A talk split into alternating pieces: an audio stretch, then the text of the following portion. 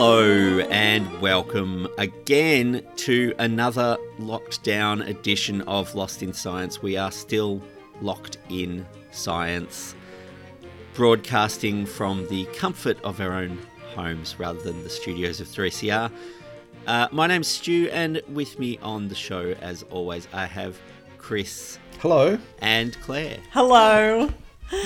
Uh, and Chris, what have you got for us on the show this week? Well, people may have missed it, but the annual Pint of Science event went virtual this year. Uh, it was not in pubs as it normally is, it was streamed across the internet. Um, for those who missed it, we are over the next couple of weeks going to be catching up with some of the speakers from Pint of Science. And this week's show, I am talking to Kyla Adams, who is a theoretical quantum physicist from the University of Melbourne, and she is talking about some bizarre quantum physics as it relates to really cold superfluid liquids uh, and the strange things that they do. I imagine it would have been a pretty great talk between two quantum physicists. Is that right? Uh, look, it was a bit of fun. Yeah. It was a bit of fun. I think. Look, I think we have talked about superfluids before on the show, uh, but look, it's not my area of expertise. So it was uh, it was good to, to speak to, to someone who, who knows something that I can ask some in depth questions. Yeah. Still, still closer to your area of expertise than either of ours. This I have, true. have to say there. yeah, close enough. And you know, I felt that like quantum liquids for like a, an event called Pint of Science, quantum liquids did seem somehow appropriate. So you know, doing my bit to keep up with the theme there. Yeah, well, that's yeah. It, it does link in somewhat. Claire, what have you got for us this week? Well, we are locked in science and we're locked in on the lands of the Kulin Nation. Um, and it is uh, it is National Reconciliation Week this week. Um, the theme is in this together, which is probably more fitting uh, than they were expecting when they probably made that theme a little while ago. Um, I've heard that phrase a lot lately. in this together, exactly. Yeah. Uh, so we have a special recording this week. It is a story of water science and traditional knowledge, and um, it is brought to us by a Kamilaroi man and water scientist Bradley Mogridge. So the the uh, talk was actually recorded in front of a packed house in Melbourne back in February, so pre coronavirus days, and was part of a Bush Heritage series. So um, their series was called Bush Nights, and this is stories from the water. Um, so, yeah, um, Bradley Bradley gives us some insights into his story and then a whole lot about um, his research into water science and geomorphology and um, some really interesting and evocative um, pictures emerge from from the groundwater and and what water underground looks like in sort of northwestern New South Wales. So definitely stay tuned for that one.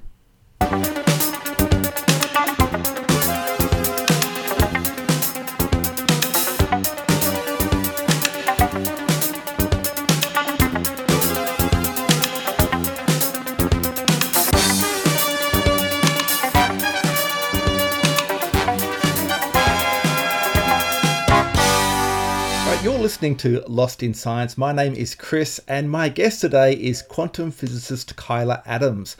Kyla is a master's student at the University of Melbourne, and she's one of the speakers of this year's virtual Pint of Science. And she's with us today to tell us about the bizarre properties of quantum liquids.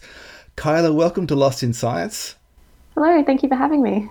Now, regular listeners may know that I've got a bit of a physics background myself, but I don't know much about quantum liquids, so I've got a lot to learn from you. But um, I think we should start with the basics.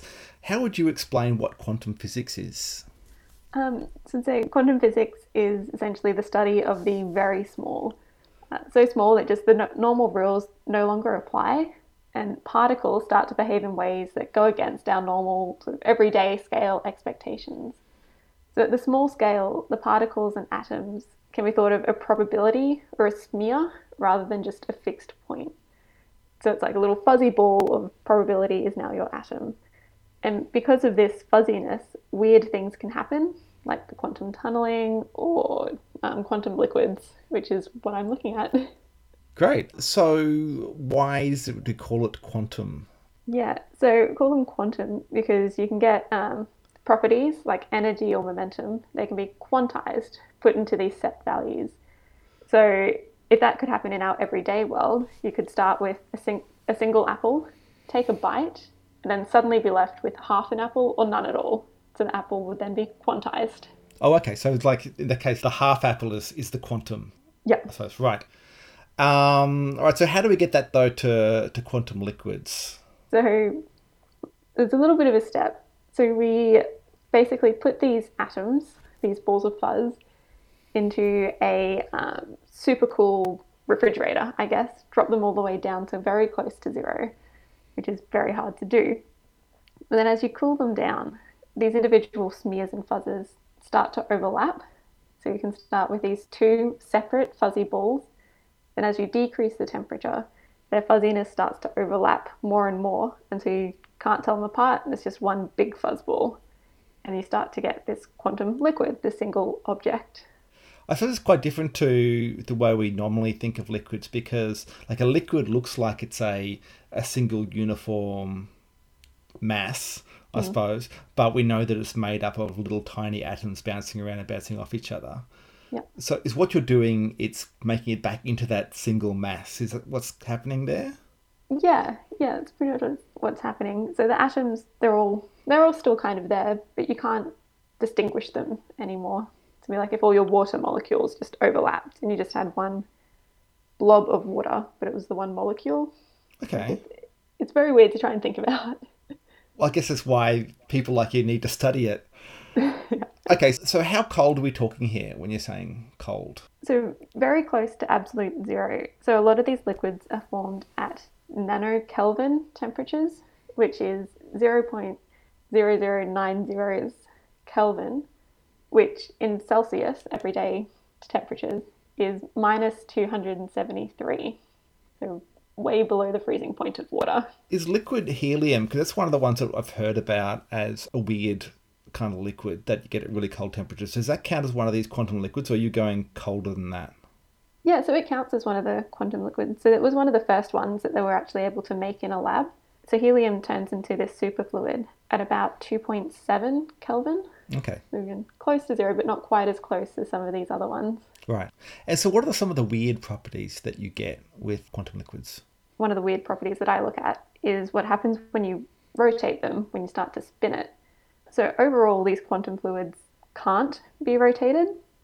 If you try to stir it, like you would stir your coffee, and you get that whirlpool, with these liquids, instead of one whirlpool, you get, well, sorry, to start with, you do get one, but it goes in the opposite direction to what you would expect. How does that? So, you, hang on. When you're stirring this liquid, would you are you stirring it by putting a spoon in, or are you turning the cup around, so to speak? Um, more like turning the cup around. Okay.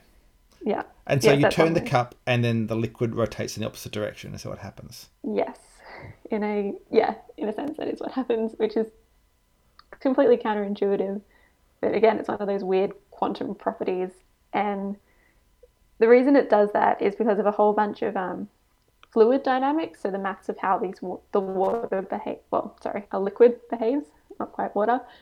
So you look at the velocity of these sort of atoms, and you can figure out this rotational property, and just a lot of hydrodynamics, so that fluid math.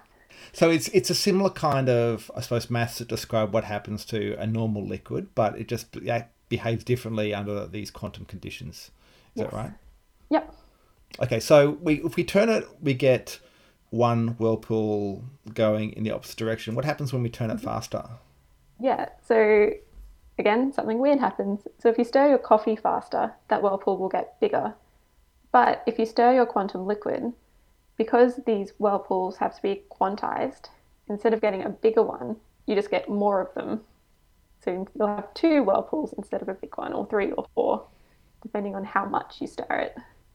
That is very strange, but I guess it makes Mm-hmm. sense from this this kind of quantum concept that you were talking about. These things are they have they been seen in the laboratory? This kind of weird behavior. Yeah, yeah. So they've been able to see these vortices. The first one was less than 30 years ago, I think, the first one. The first vortices were found because we weren't able to make these superfluids in the lab until the 90s. So the Nobel Prize in 1996 was awarded for creating this superfluid helium, like we were talking about before earlier. So it's still a fairly new field of physics, especially compared to some of the other fields that are out there. Um, and what do you what are you doing with your particular research on this? Um, so my research is looking at spinning these liquids in, I guess, different containers. So instead of having it just sort of like in a cup, I'm theoretically, so just using a computer, to put these liquids into a ring. And then when you put them in this ring with certain conditions, you can get them to start rotating on their own, we think. So without rotating the container. What they will just start rotating? Yeah, so you can so you change an external condition. So you can have these superfluids be magnetic, so they interact with the magnetic field. And if you increase that external magnetic field, they could start to rotate. Not because you're making it spin, but just because it's, we say energetically favorable. So they want to move because that's the laziest spot for them to be in. I mean, this is this is kind of to- totally bizarre and counterintuitive. But would this be able to make some sort of motor or I don't know. I'm just thinking it sounds like a bit like a superconductor, but the whole thing is moving not just electric charges and yeah, it is. It is very strange, and I think they might have been able to make the torus of superfluids in a lab, but I don't think they don't last for very long. Okay. Um, it could be, I think, probably less than a second, potentially. So at the moment, there's not really any application.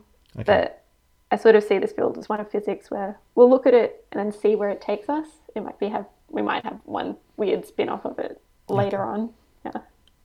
But it is, although it sounds weird, it is, uh, from what you're saying, it sounds like it is consistent with the laws of physics that we know. They're just behaving in an unexpected way. So, like, it's rotating, but you're not getting, say, energy for free, are you, out of this? Yeah, so it's weird to sort of how we experience everyday life, but in terms of like quantum physics and I guess the fundamental uh, building blocks of physics, it makes sense. And I suppose it's not that weird for things to be rotating at those tiny scales. I mean, we know that, for instance, electrons spin and orbit around atoms and this sort of stuff, and they keep moving. They don't stop moving. Yeah, yeah, essentially the same sort of thing. So it's just these atoms moving about in a certain particular way. Are there like applications for these that that um, people are thinking about, or that in your wildest dreams in the future we might be able to see? I'm not sure. I think potentially in some sort of medical physics because we do use like supercooled helium in um, some imaging devices. We do use like these ultra cooled liquids in a couple of different situations. Um, potentially in for like cooling down rockets, for example, because they have to be cooled to then deal with the high temperatures. So I think that could be a potential application. But I think it's very open still. There's so many different ways it could potentially go. Yeah. And are these things found anywhere else in the universe apart from in our laboratories?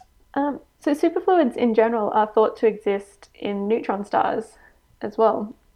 So neutron stars are these really dense stars. They're about 15 kilometers in diameter, but like super heavy. So the weight of a few diff- couple of suns inside this. So a teaspoon of this neutron star could be a thousand tons, I think.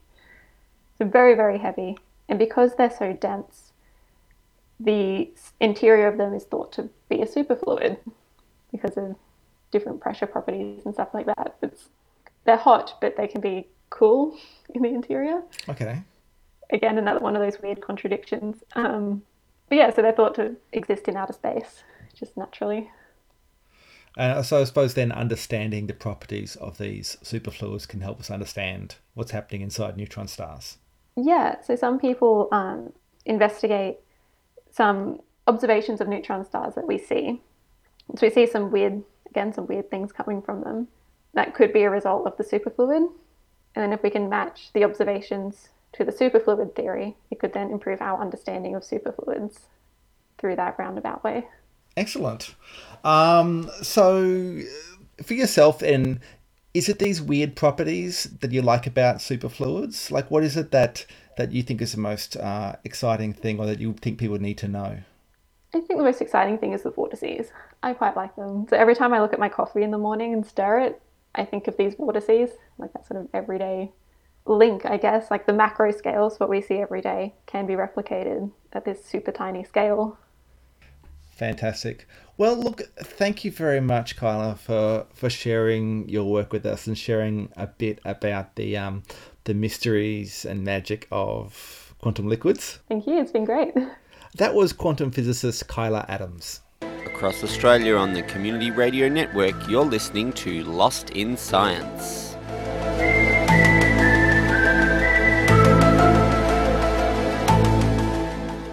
Brad is a Kamilaroi man from northwestern New South Wales. Um, he's an environmental scientist and a hydrogeologist, which is groundwater, I suppose. Um, and he's just about to complete his PhD at the University of Canberra. Um, and Brad's research is looking into how um, traditional water management practices and science can work together with formalised Western science to help us better manage Australia's water resources. Um, and also how we can create more opportunities for Aboriginal people to be involved in decisions around the control and use of water. Have I? Yeah, yeah, yeah. So, Brad, if you want to come onto the stage, that'd be great.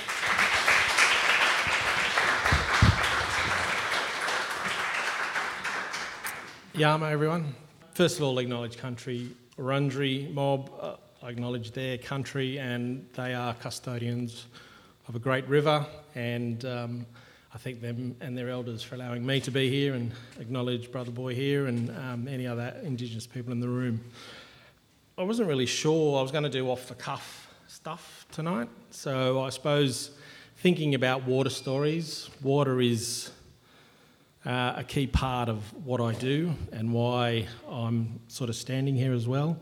I started my journey early, about 65,000 years ago, um, when I started engaging with water. In the last 40 years, we'll say, um, I, got, I, had a real interest in science. So, science was a pathway for me. Um, I was told I'd never be good at science and I shouldn't do it, and I probably shouldn't do maths either. I had to do maths in the garden, we called it. It was basic maths in year 11 and 12. And I actually got into a Bachelor of Science uh, on my own accord and started doing geology. I was Dux of Geology at my school. I also had a real interest in the water that, that was under our feet. And um, I really connected with groundwater, you know, to my mobs. Uh, we're, we're northwest New South Wales, up on the border, towards the border rivers between New South Wales and Queensland inland. Uh, my family's uh, mum was born in Narrabri, and um, Nan was in Toomelah. That's a, probably a name some people might have heard. Um, but you know, we're right at the base of the Great Artesian Basin. So there's a lot of springs in our country. There's a lot of recharge and discharge areas as well. So connecting with these places was was a no-brainer for me. But connecting with the science was was a way I thought um, I thought I could um, explore that a bit more. Did a, a master's in, in groundwater, but my undergrad, well, actually, straight out of school, I did geology. And uh, I did industrial experience, and I found myself in the Great Sandy Desert looking for uranium in a national park. And so that didn't sit too well. I loved learning about the earth. I loved learning about how I could, I could see country differently and I could see the formations. And I think that was, that was really exciting. And then, sort of, you know, a bit later on, I'll talk about some of the stuff that sort of popped up and now about sort of geologic history as well and, and traditional knowledge. Then I, I, switched over to environmental science, which was a, a, a, an obvious transition for myself. And I was doing an assignment, I was creating um, a guide for bush regen teams to how to identify Aboriginal sites in sandstone country in Sydney. I'd done a lot of engagement around that area, but I, around the Berowra Creek um, that flows into the Hawkesbury River. And I'm walking with the Hornsby Shire Council Aboriginal liaison officer who was Chinese. And we're walking along, and I notice a lot of these small engravings of fish and things like that. Like sandstone country in Sydney is there's a lot of beautiful sandstone uh, engravings, and, and we got to this point. There was a fresh flowing stream right behind me, and there was a small overhang with some um, ochre art in it and hand stencils, and, and like as I said, the the area had um, like fish and things like that. So I, I said to the lad, I said, "Look, man, I don't feel right. This just doesn't feel right." And he said, "Oh, it's a women's site." I said, "All right, let's get out of here." So I suppose that sort of feeling, I went, "There's, there's something there that's telling me to get out of here." You know, so it was the the women saying, "Hey, boy, move on." But um, then I, I moved into my, my groundwater studies, and I had these three water holes in my head, and I was thinking, what are they? And I thought, look, I'm going to paint it. So I painted it, and I was out up on country um, at a place called Mungindi, which is sort of the, the start of the, oh, the Barwon, Barwon Darling River and the end of the McIntyre. And it's still on my country, and I was talking to one of the old men there who was, who was a cousin, and, and I was telling him about these three water holes that I'd painted. He said, Boy, I'm going to take you there. So I'd never been to these places. And like I think you were saying, the hairs on the back of your neck, you know, that was happening to me. And there was nothing standing up on the top of my head. But the, the back of my neck was, was warm and fuzzy. Knowing these places were talking to me or singing to me, you know, and I suppose that, that was really cool. I probably got 15 minutes of fame out of my groundwater thesis. So it was Aboriginal people in groundwater. So I'd just come off doing hydrogeophysics, hydrogeochemistry, and my supervisors, I was going to do urban salinity because that was starting to rear its head in Western Sydney where I was then living. And um, he said, "Oh, you're, you know, you're Aboriginal." I said, "Yeah, yeah."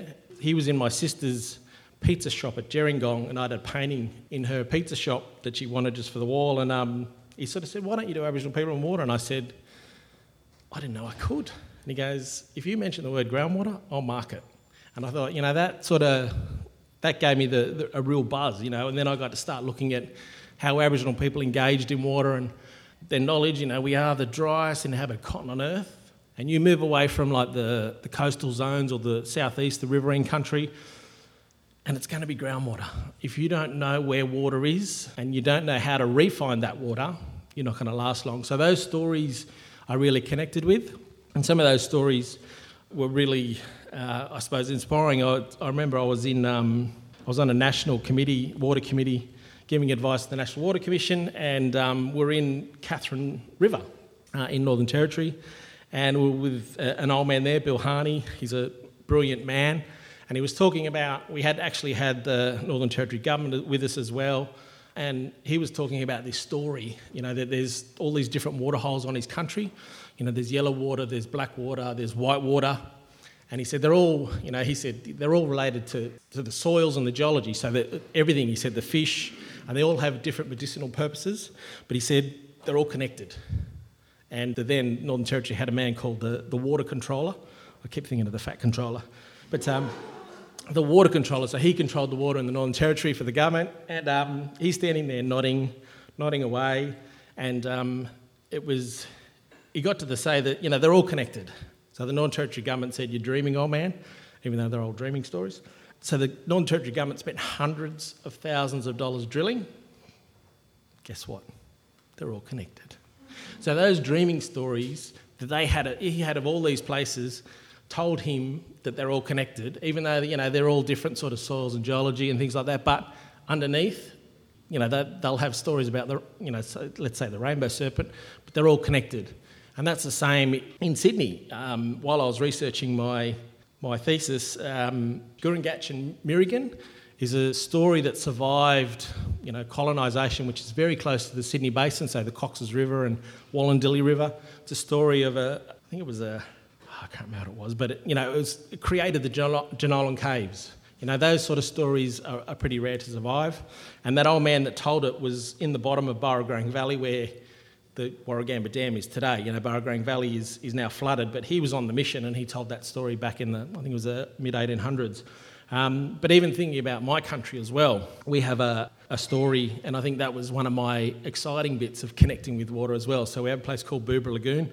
It's an old, you know, in geomorphology terms, it's an old river path, but it's of, of the McIntyre. But what it is is a place where uh, a large snake type creature with a crocodile head. So it's not a, not a nice beast, but it used to uh, call the Guttia, and it used to terrorise the mob up there. And, um, you know, by taking people and taking animals. So one of the warriors said, Look, I've had enough of this. So he got his, got his spears and um, off he went, threw a few spears at the Guttia, and obviously the Guttia wasn't too happy, and he chased him all the way through our country and hence that's the creation of Boobera Lagoon. So it's about 5.7 k's long, but it looks exactly like a snake has just carved its way through the landscape. the warrior got to the to this bumble tree, which is one of our um, fruit trees, and uh, which is the, the Gutier's mother-in-law, um, and the Guttier would not come any closer. So mother-in-laws can be good for some things. Shout out to my mother-in-law; she's lovely.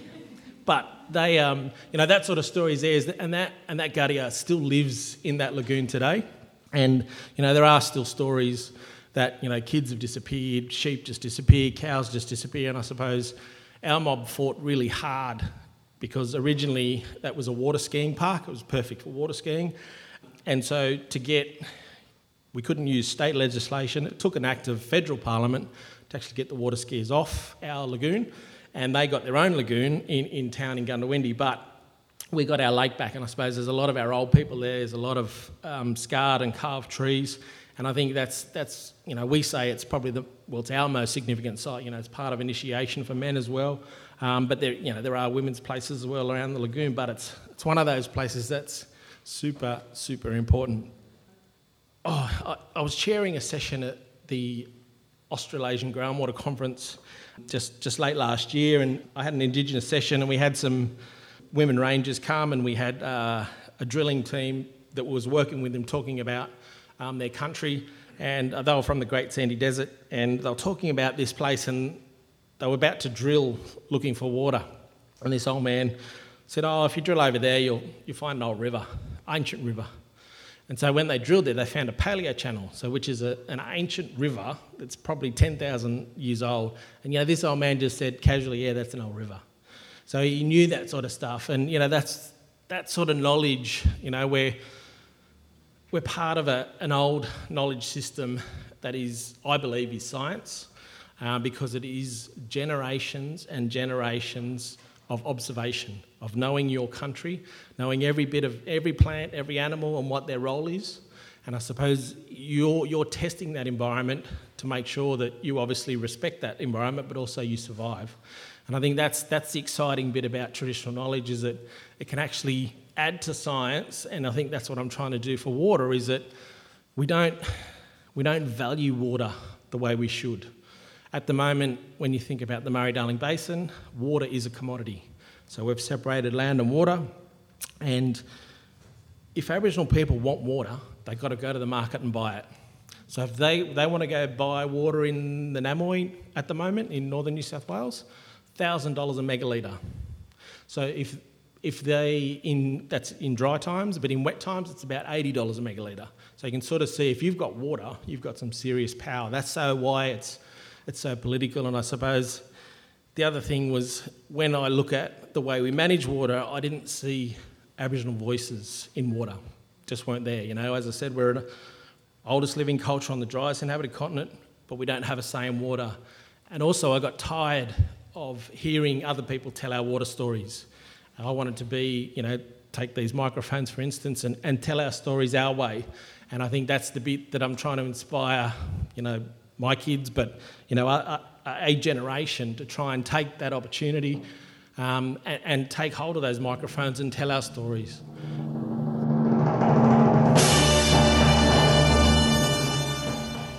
Well, that is all we have time for on this week's edition of Locked in Science.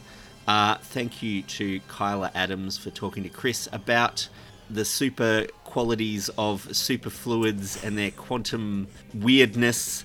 And thanks also to Bradley Mogridge for sharing his talk with us on water science as well. So lots of fluids going on this week. Locked in Science is usually recorded at the studios of 3CR in Melbourne, but as we are going through our current situation, we are recording remotely from our own homes. If you would like to get in touch with us, you can get in touch with us on Gmail. We are lostinsight at gmail.com. We're also on Twitter and we're on Facebook.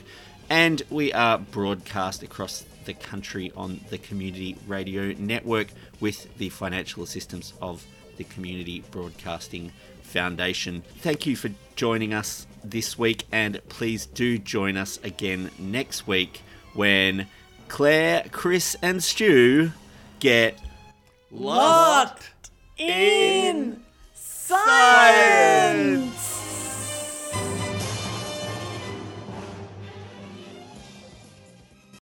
Thanks for listening to a 3CR podcast. 3CR is an independent community radio station based in Melbourne, Australia. We need your financial support to keep going. Go to www.3cr.org.au for more information and to donate online.